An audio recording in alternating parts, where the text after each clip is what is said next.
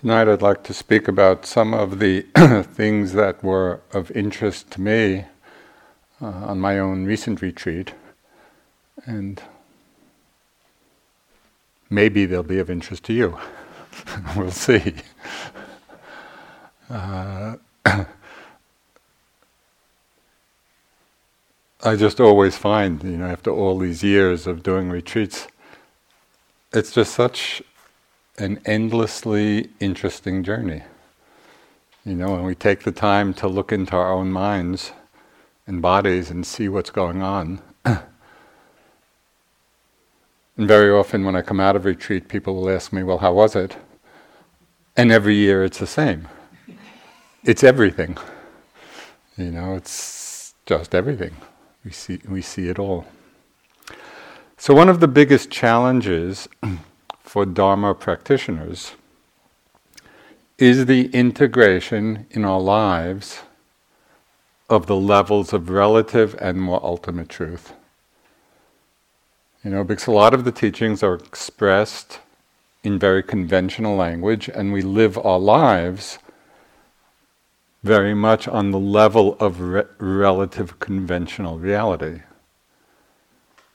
And yet, in our Dharma practice, we're also exploring what could be called the more ultimate level of truth or reality.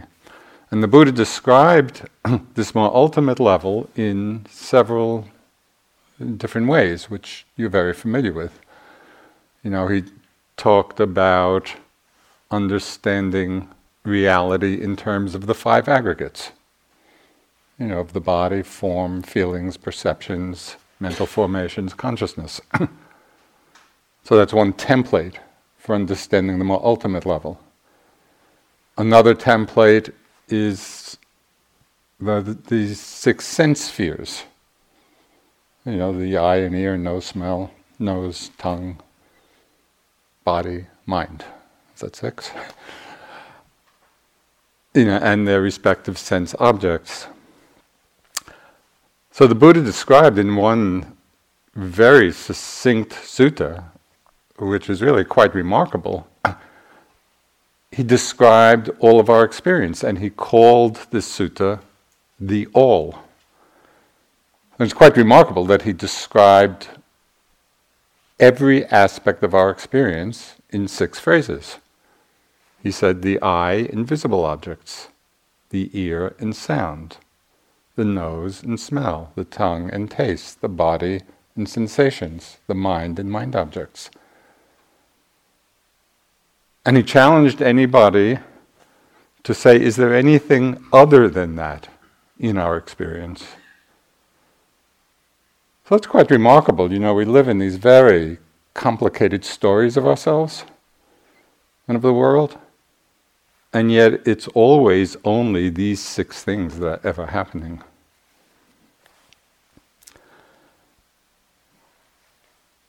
So, being here on retreat, you know, in this very protected and peaceful environment, it's really a chance to explore this more ultimate level of reality.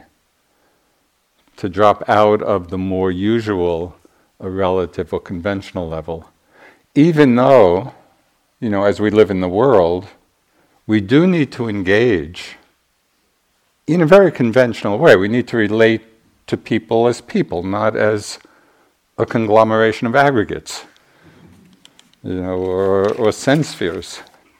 That would be rather odd. So, our challenge is to integrate the two levels so that even when we're involved in the world, you know, as we all are in one way or another, we don't lose sight of completely the underlying, empty, insubstantial, selfless nature of it all. So, it might be something like a lucid dream. You know, in, in lucid dreaming, which some people experience. There's dreaming, but we know that we're dreaming. Even in the midst of the dream, we know that it's a dream. So, can we live our lives like that? You know, to know that on one level it's a dream, and yet at the same time we're in it and we're acting and we're relating. So this gives us a chance to experience life in a much freer way.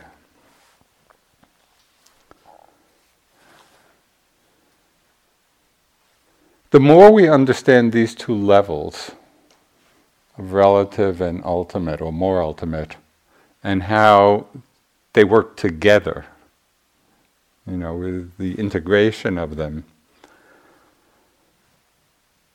we begin to experience compassion in two different ways. And the compassion starts to come not particularly as a practice or as a stance but really as the natural response to the suffering.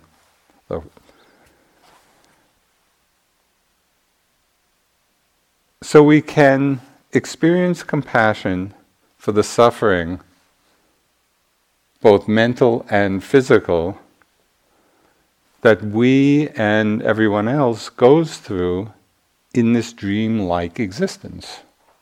You know, there is a lot of suffering in the world, and there's a lot of suffering in our own lives. And so, as we are more open and less self centered, this response of compassion comes more and more effortlessly. And then, when we awaken even a little bit to the fact that it really is all a dream, it's all empty and insubstantial, we can have compassion for ourselves and others who are still lost in the dream. And so then we begin to see that the real freedom is not in changing the dream, but in waking up. And so that's really what our practice here is about. One of the great misconceptions that we have throughout our lives as we're in the dream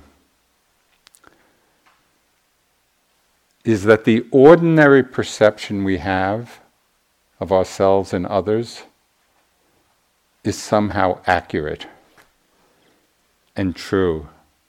You know, and that our perceptions reflect some true, stable, ultimate reality. As if the world is solid and fixed and we know what's what. So, this misconception that the world is as we perceive it leads to tremendous suffering, both globally and individually. There's a Buddhist scholar named Rune Johansson and he just expressed this very clearly. He said, Things are seen through the lenses of our desires, prejudices, and resentments, and are transformed accordingly. So we're seeing the world, we're perceiving the world through the lenses of our desires and our resentments, and then we're taking that to be the reality. So, just one somewhat humorous example. Years ago, I was on a retreat in Australia, uh, practicing with Sayadaw U Pandita. And I was doing walking meditation in the parking lot, where all the cars were parked. And I was doing walking meditation, and then I saw this bird right at the, the back of a car, and it saw its reflection in the chrome bumper. And every time it saw its reflection, it flew into it and hit the bumper and then fell back. And then it saw its reflection again in the bumper, thinking it's another bird, flew into it, attacked it, fell back. Now, I do not want to slight birds, but this particular one had a bird brain. because it kept on doing this. I mean, you would think it would learn. But how often are we doing the same thing? You know, we're just flying into the world as we perceive it and getting involved in all kinds of suffering. Not seeing that much of what we see is seen through the filter of our wants and likes and dislikes. Just think about a very common situation of all the assumptions we have about other people. I'm sure each one of you has plenty of ideas about everyone else in this room. And you're not even speaking to them. But all kinds of, you know, good or bad or like or dislike. And it's all just a sum. We're making it up. But then here, there's not much, you know, interpersonal interaction. But out in the world, we're often relating to people based on these assumptions. And my experience is that they're very often inaccurate. You know, when we get to know somebody, we begin to understand them in a completely different way.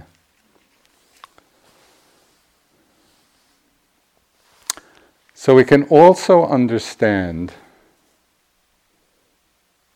how one very common perception or misperception informs and influences both our meditation practice and our lives.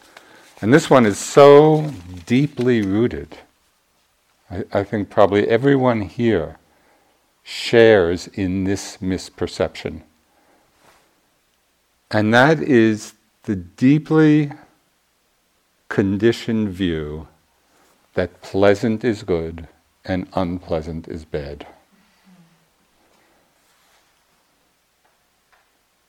Almost all of us, probably probably all of us have this preference for what is pleasant and avoidance of what is unpleasant. Yet, as the Buddha said very uh, directly in the teachings, and, and, and this particular statement always kind of kind of makes me sit up straight.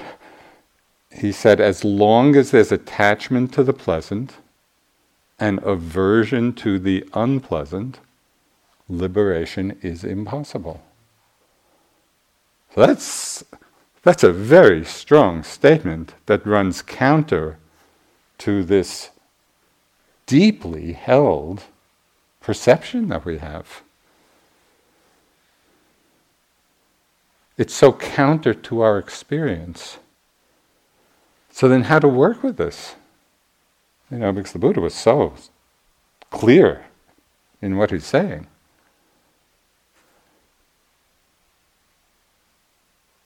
For myself, I found that rather than simply holding this as some far off goal, well, maybe someday, you know, in 500 lifetimes, I'll be in the place where there's no preference where pleasant and unpleasant, fine. But instead of thinking of it as some ultimate goal, I began to see that we can actually practice that for short moments.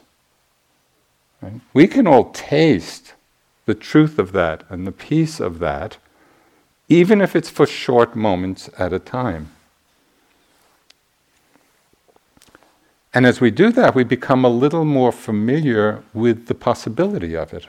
Oh, this, this is the mind that is non reactive to pleasant or unpleasant. So, a few reflections that just over the years have helped me explore this possibility because if we are really interested in liberation, not simply in making the dream better, Right? But if we're really interested in freeing the mind, this is something we have to address, we have to look at in ourselves.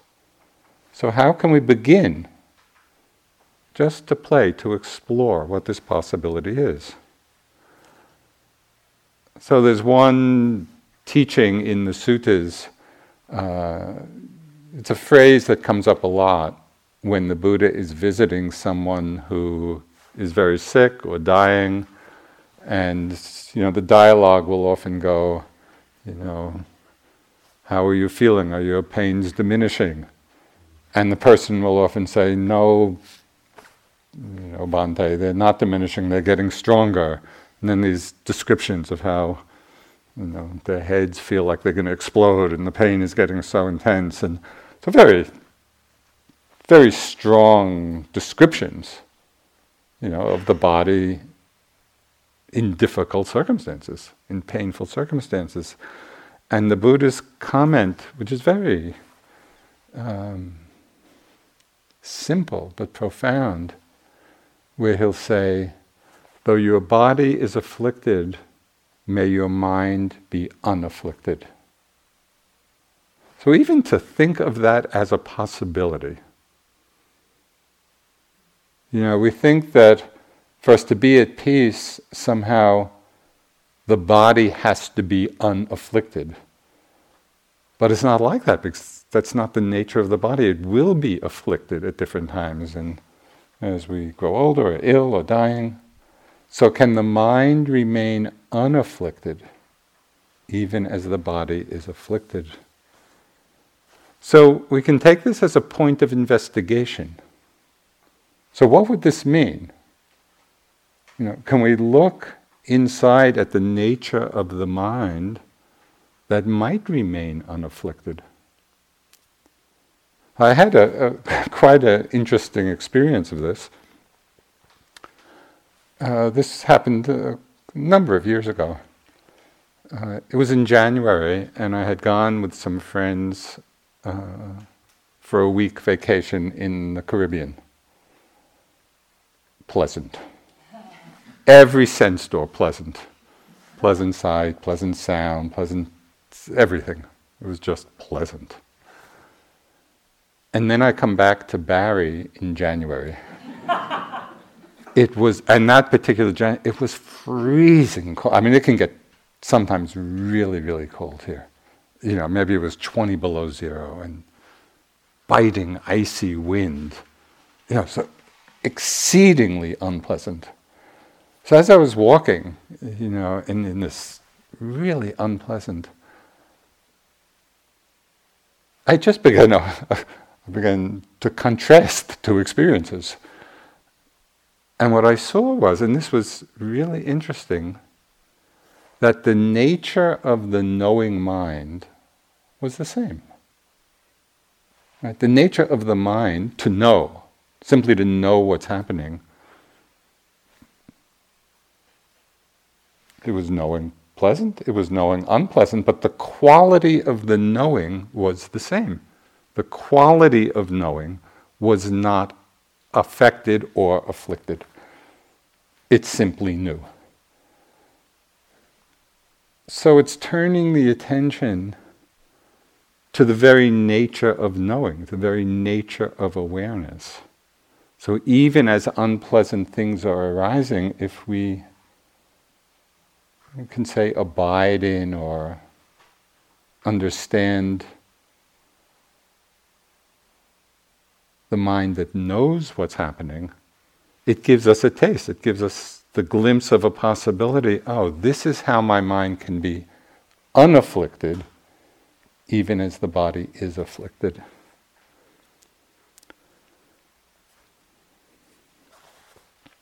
Another way of just turning the mind to this possibility is, and I, I found this practice very helpful over the years at different times, when the body is suffering in some way, there's some pain, you know, there's some distress, and I can see the mind tightening or contracting or having aversion to that experience, which is a common response. So then I start reflecting can I be with this experience of pain or discomfort as if these are my dying moments? Right? So, Mac, uh, it's like practice for dying. You know, very likely, or it's not unlikely, that when we are dying, it may not be comfortable. Most likely won't be. So, can we practice for that? And what's so interesting, as soon as I reframed it from the more conventional perception, oh, my body's killing me. I don't like this, you know, my back hurts or my knees hurt or whatever, to, okay, these are the dying moments. How do I want to be with it?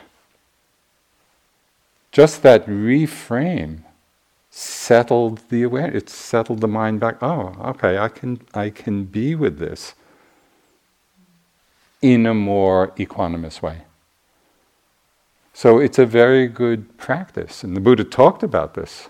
You know, the, the reflection on dying, not not an intellectual reflection, but actually relating to experience in the moment as if this is our dying moment. And how do we want to be with it?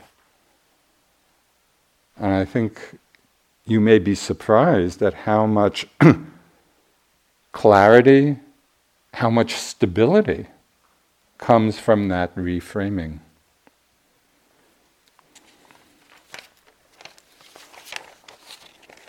We carry this same preference for pleasant and avoidance of unpleasant into our meditation practice too. It's not just, you know, in our life experiences. There's a commonly held view, and I'm sure at least at times all of you have had this perception that a pleasant sitting is good and a painful sitting is bad. You know, maybe if not in retreat, but maybe you know you're out at home and practicing, and you get up from a sitting, and somebody asks you, "Oh, well, how was your sitting?" If it was pleasant, you probably, "Oh, yeah, it was a good sitting." And if there was a lot of, "Oh, this was really a bad sitting," because we're laying on this misperception that pleasant is good and unpleasant is bad right onto our meditation. So even though we know intellectually that this is not so, and we've all heard it so many times, you know, the, the quality of the sitting has to do with how mindful we are, not how pleasant or unpleasant it is. But still, this misperception keeps coming because it's rooted in the latent tendencies of desire and aversion. You know, we want what's pleasant and we don't want what's unpleasant. So we interpret it as oh, good and bad. Of course, a very obvious question arises why not crave what is pleasant? Doesn't that seem like a normal and natural thing to do? That we want what's pleasant and we don't want what's unpleasant. It seems so obvious that that's a reasonable way to live.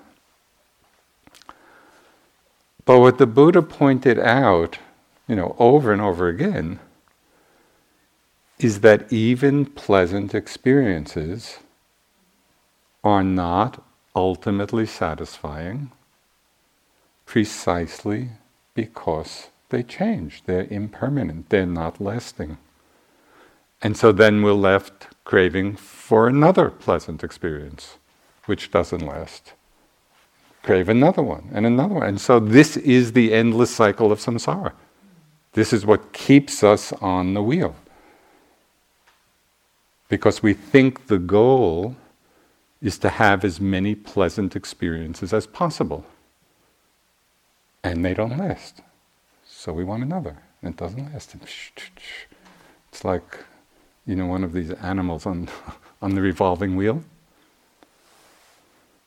And we miss the opportunity to experience the peace and the freedom of not wanting. As long as we're living with the misconception, pleasant is good, I should have as much pleasant as possible, so we keep wanting it, keeps disappearing, we want more. As long as we're on that cycle, or in that way of understanding things, we're missing the chance to experience the peace of not wanting. So, very interesting experiment for you to make. The next time a desire should happen to arise in your mind, you know, maybe it'll be in a few days or. Whenever the next desire arises, and if you can be mindful, even if it's not right at the beginning, you know, even if somewhere in the middle you become aware, mindful, pay particular attention to how that wanting mind, to how the desiring mind feels, without a preconception. Just explore it for yourself. Don't believe anything. Really see how does this feel to be wanting, to be desiring. And then, at a certain point, that desire is going to go away. It's going to change. Then, in the moment of it changing, the moment of it disappearing, notice how it feels when the mind doesn't want. And just compare the two. Very interesting. You know, because we're living in the illusion that the desire or the wanting itself is pleasant. You know, our whole society is basically feed your desires, and you know, as if desire itself is a good thing to have.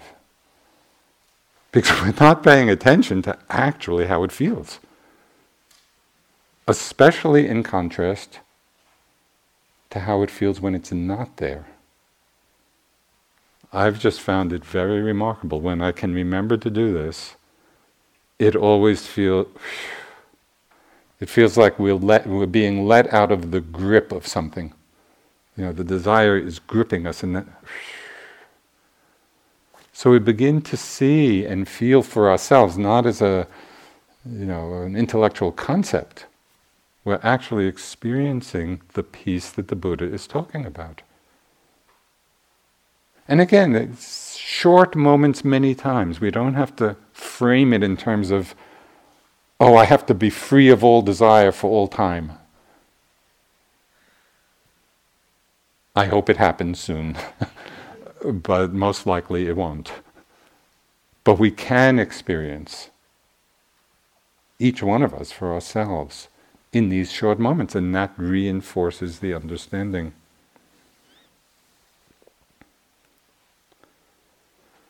What makes the Buddha's teaching so powerful is his recognition and pointing out that because our perceptions are conditioned by our mental habits, we can also train our habits and train our perceptions in a way that leads to greater freedom, that leads to greater peace. We can actually train our minds.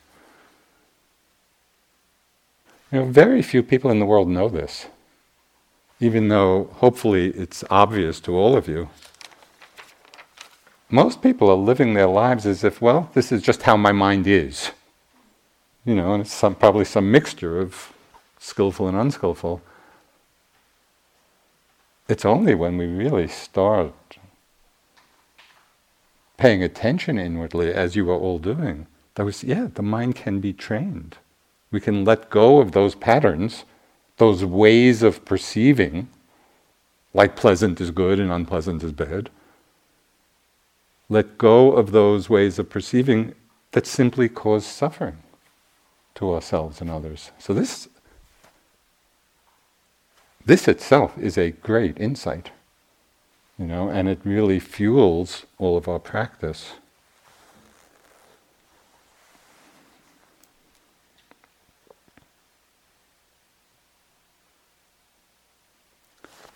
So that's one way we can taste the peace of not wanting. you know, of non-reactivity, freeing ourselves from the going after pleasant and pushing away the unpleasant. Also, in our meditation practice, as it develops, you know, in a classical way, there is a stage of practice, a stage of, of insight, which is called equanimity about formations. And so, this is when the mindfulness and concentration and the other factors of enlightenment are all quite well developed, and the mind can abide in a flow of equanimity for long periods of time. You know, people can spend hours in this place where there is just no reactivity in the mind. So Ajahn Jamnian, who's a Thai, Thai meditation master, he described this state. He said at some point the mind becomes so clear and balanced that whatever arises is seen and left untouched with no interference. So that's, that's just a great little reminder. Can we just let everything arise and be there without interfering, without trying to do anything about it? Seen and left untouched with no interference. One ceases to focus on any particular content, and all is seen as simply mind and matter, an empty process arising and passing away of its own. A perfect balance of mind with no reactions. There is no longer any doing.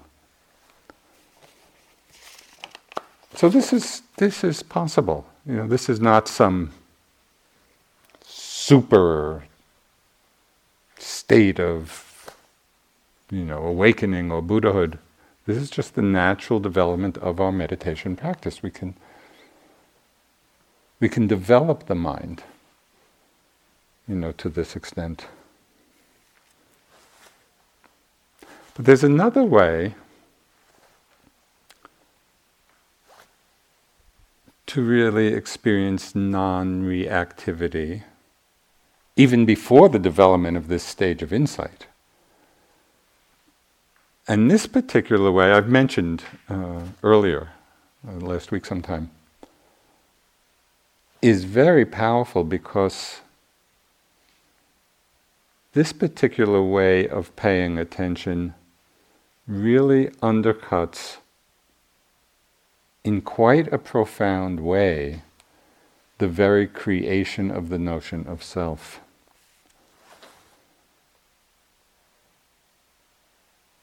So, if you remember, I, I think I spoke briefly about having the intention in the sitting, but even more so perhaps in walking or as you're moving about, to really pay attention to the quickly passing thoughts. You know, th- these thoughts, so many thoughts are arising. Many of them are very light, they're not they're not heavy thoughts, they're not particularly disturbing. They come and they go and they pass through. And because they're so light and no big drama, mostly we're not paying attention to them. You know, and we, we hardly even know they're there.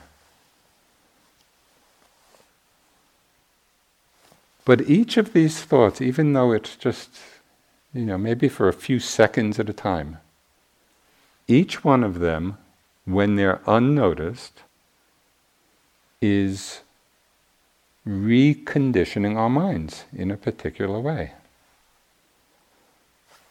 It's the creation of the ongoing inner environment in which we live.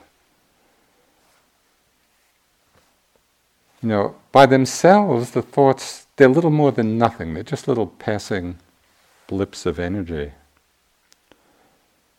And that's why it's hard to notice them. We have to, we have, to have a very specific intention. Let me keep an eye out for these. Otherwise, they will pass unnoticed. So, as I was paying attention in this way to these, just I noticed that light as they were, and not that disturbing, the content of most of them was self referential in one way or another. And so, because or when we're not noticing them, we are continually through the day reinforcing or recreating this sense of self. So, I can see it particularly, you know, this, this just ongoing, incessant flow of mind worlds is very much fueled by the concepts, the deeply held concepts we have of past and future.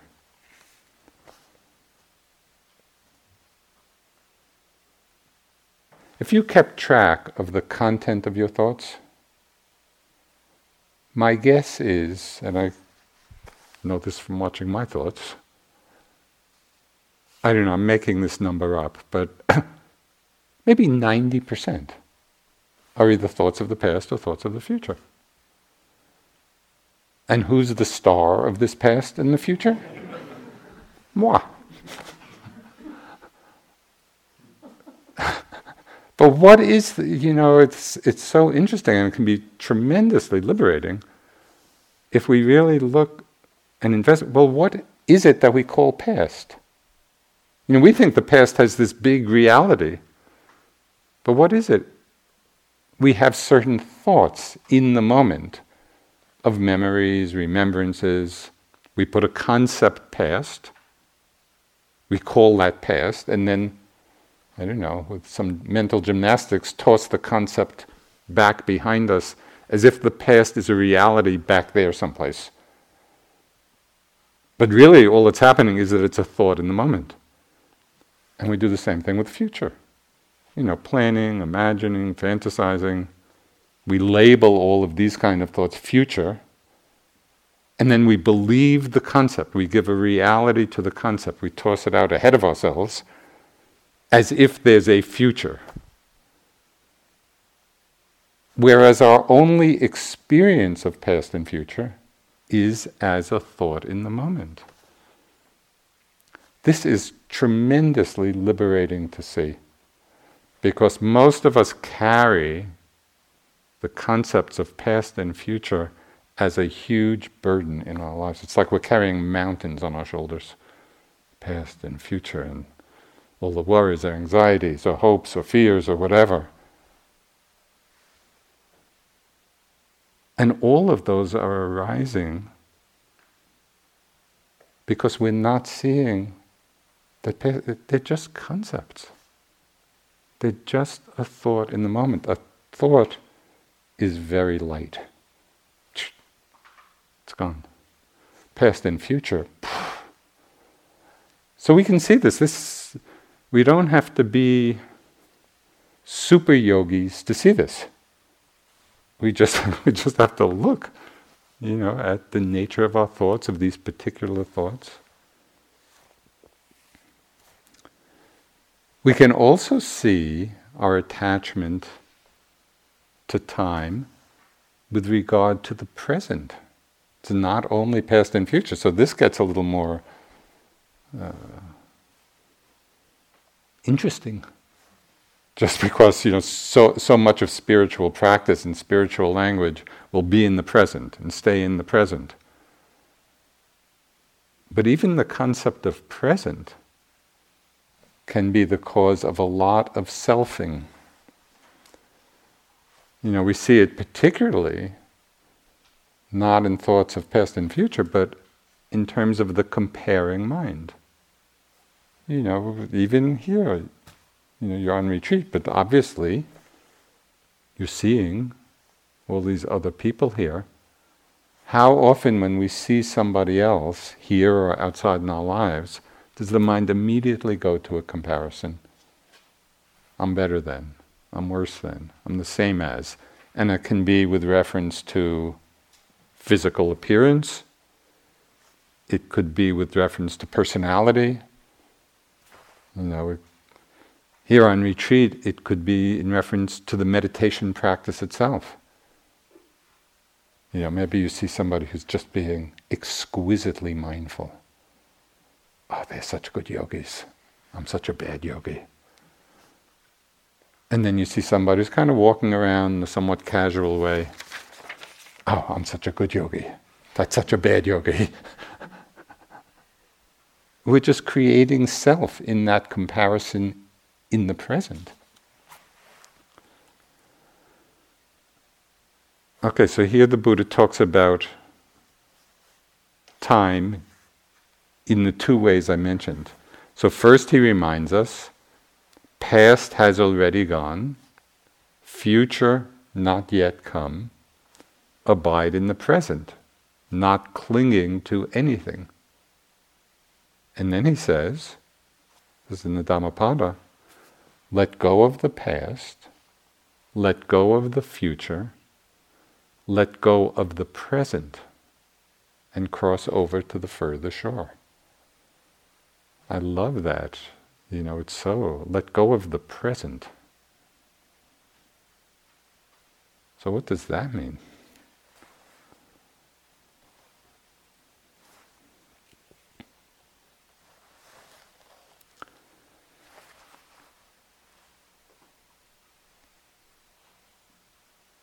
I may not get to the end of this talk. okay, by paying attention to the quickly passing thoughts that are arising in the mind, you know, whether sitting or walking, moving around, we slowly begin to weaken their conditioning on the mind. You know, all the past thoughts of self, all the future thoughts of self, I was, I will be, present thoughts of self in comparing when we see those thoughts as being just thoughts. So we're weakening their power. We're, we're weakening this conditioning of self. Yet, as seductive as these thoughts are, and as I said, it takes an intention to really become aware of them. You have to set the intention, maybe at the beginning of a walking, or as the beginning of a sitting, or just as you're moving around okay, I'm going to really keep an eye out for these. So then it becomes possible to do it.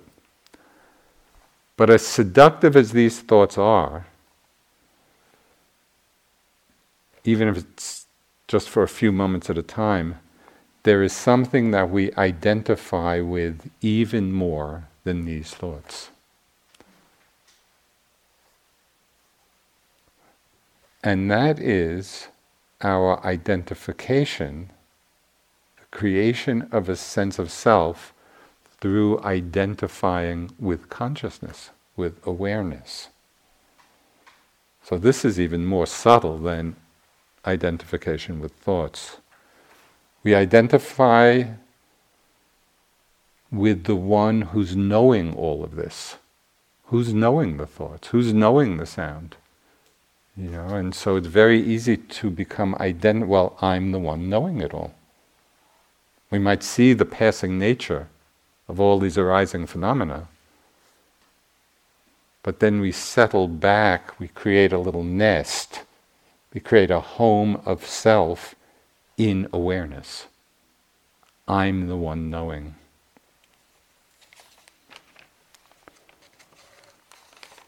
This is the most fundamental sense of I am, even more than being identified with our thoughts, our emotions, or our body. It's identifying with consciousness, with awareness of this, this, is, this is who I really am. I'm the knower, the observer, the witness. This is what the Buddha said about understanding this I am. He said, by rightly understanding I am, one makes an end of suffering. The eradication of I am is the attainment of nibbana here and now. So this is this is the most fundamental. This is the core belief of self. Right? I am the identification with consciousness, with knowing the eradication of this sense I am is the attainment of Nibbana here and now. So these words of the Buddha point to the importance of understanding this. You know, and as we're doing our practice, we're building all the tools for investigating this I am, the I amness. So the question is how can we begin to really explore this for ourselves?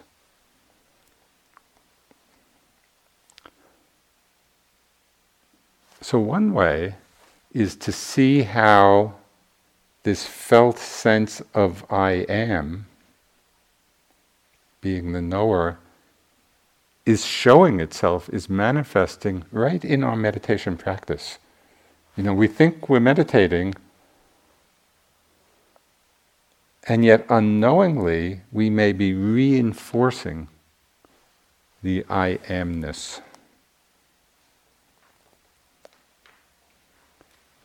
You know, when there's a strong sense of being the knower, the observer of experience, very often it's that sense of I am, it pulls us into, in our, in our meditation practice, it pulls us into an unskillful, ambitious striving. Oh, you know, okay, I am going to get something.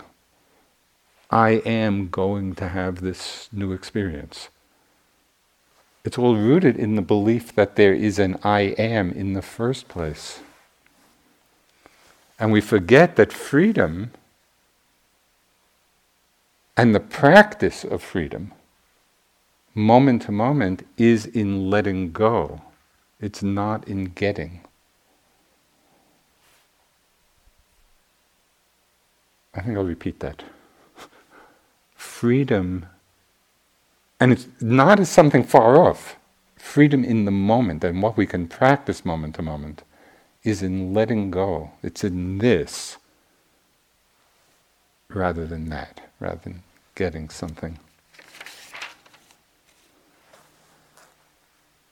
But one of the most interesting things that I found in my practice is to see how often in my meditation I can I'm, I'm in the moment but leaning into the process, leaning in.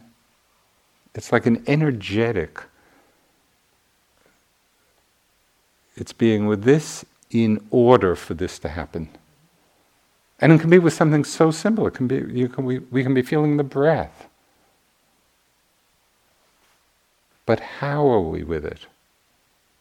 You know, with the breath uh, in order to become more concentrated, or in order to be more calm, or in order to feel the next breath. It's, so the Buddha called this craving for becoming.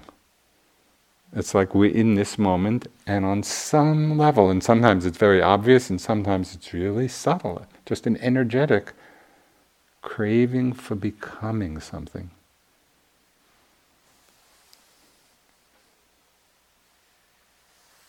It's like we're waiting for the next moment to fulfill some expectation of a result.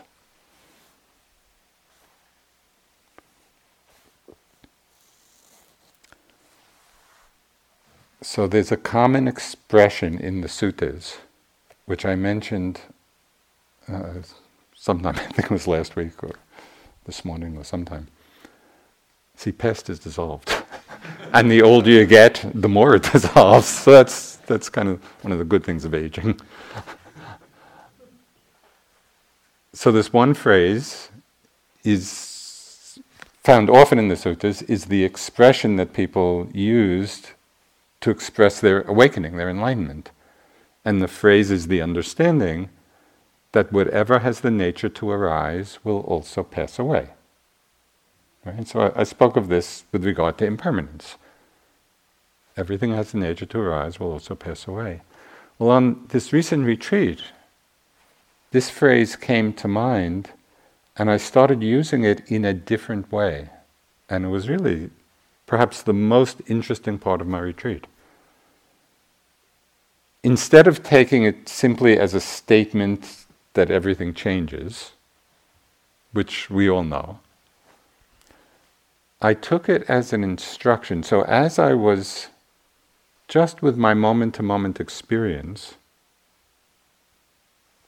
this phrase would come to mind whatever has the nature to arise will also pass away. And what it did in the moment was cut through the craving for becoming anything. Because whatever would arise will also pass away. There's nothing to want, there's nothing to crave, because whatever it is that we're wanting or craving is just going to pass away like everything else. So, the power of the phrase for me in the practice, applying it in the practice, was that there was no exception. It's like there was no back door. Well, everything but this. You know, well, yeah, everything changes, but this is worth craving. Not, there's no exception. Whatever has the nature to arise. And so, by bringing that phrase to life, right in the moment to moment experience, it was remarkable. It was like, there is nothing to want, nothing to lean into, nothing to crave. And for the moment, it's, this, it's not that it effected some huge super enlightenment, but for the moment, could really feel that stepping off the wheel, stepping off the wheel of becoming. Because what keeps us on the wheel is craving. This, you know, and so the Four Noble Truths became so vivid. It's like, yes, what keeps the whole thing going on a big level and on a moment to moment level is just this craving for becoming. In this moment, wanting something else. And that the freedom is available in any moment. It's not it's always available.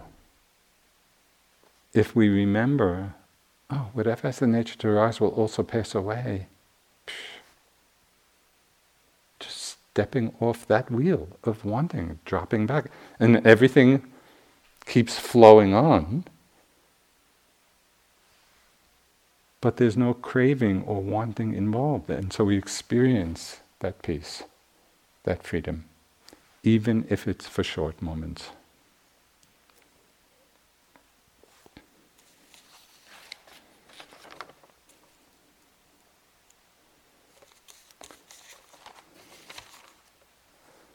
So when the Buddha said, let go of the present and cross over to the further shore, he's not suggesting that we go someplace. the, the further shore is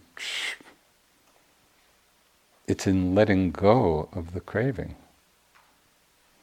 And this points us then in the direction, or it puts us in the in the field or in the arena of what the Buddha was pointing to when he used such terms as the unborn or the unformed or non occurrence. You know, we get, a, we get a feel for it, for what he meant. And this opens up a whole different understanding of what our practice is about. It's not about getting, it's about letting go.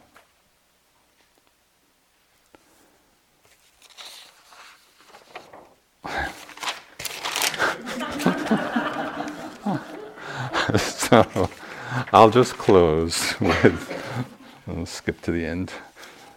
Uh, there's There's some interesting stuff here, but maybe next week. so I'll just close. This, this is also the Buddha's words from one sutta. We can practice this very profound instruction that the Buddha gave when he said, Nothing whatsoever is to be clung to as I or mine. Right? Not the body, not thoughts, not emotions, not sights, not sounds, not awareness, not consciousness itself. That's the you know, the letting go of the I am. Nothing whatsoever is to be clung to as I or mine. It goes on to say, whoever hears this has heard all of the teachings. Whoever practices this has practiced all the teachings. Whoever realizes this has realized all the teachings. So again, it goes very deep and profound, but all of us can really explore the experience of this in moments. You know, maybe just for short moments, but if we keep it in mind, it becomes short moments many times. And it really starts to transform our understanding of ourselves and how we're living in the world. So let's just sit for a few moments and let everything fade away.